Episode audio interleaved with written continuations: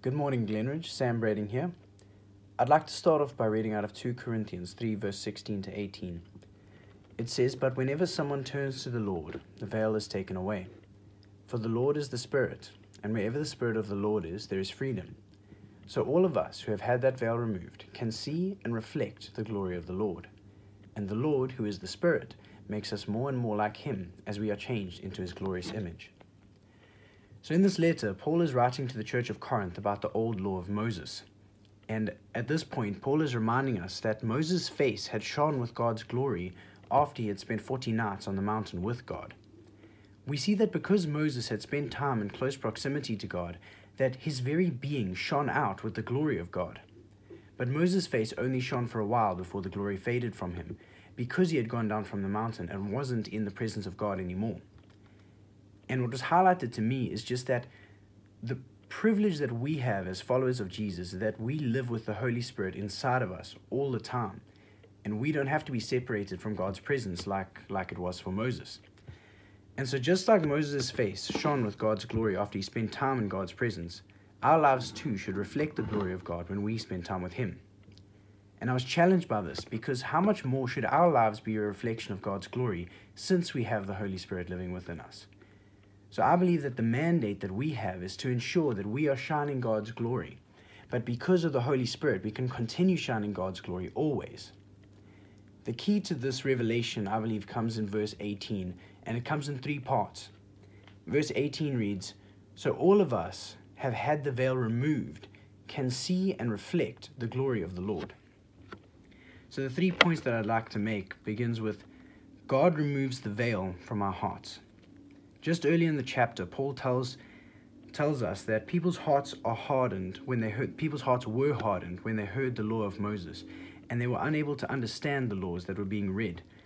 And he tells us that the only way that this veil is removed from our hearts is by turning to Jesus. When we turn to Jesus, a veil is removed from our hearts, and the Holy Spirit gives us wisdom and understanding for these things. So the first step in order to be able to shine and display the glory of God is to turn our eyes and to face Jesus, allowing Him to lift the veil from our hearts so that we can see and understand. The second point is that we need to see the glory of God. The only way that we're going to be able to see God's glory is by seeing God. It's very simple. We experience God's glory when we spend time with Him and we draw close to Him. Moses saw the glory of God because he spent time with God on the mountain with Him, fasting and seeking Him for 40 days and 40 nights. We get the privilege of being able to seek God in any place and at any time, all the time.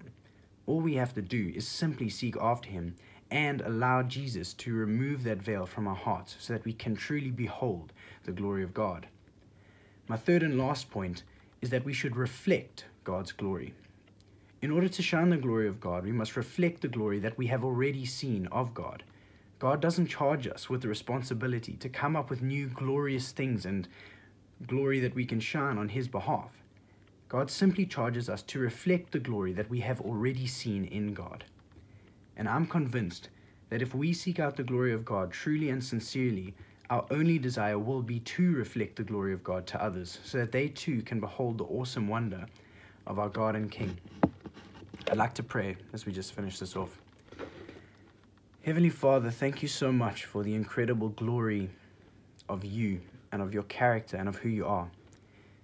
Thank You, God, for the privilege of Your Son who came for us and died for us, and thank You for the privilege of Your Holy Spirit that lives within us, Lord.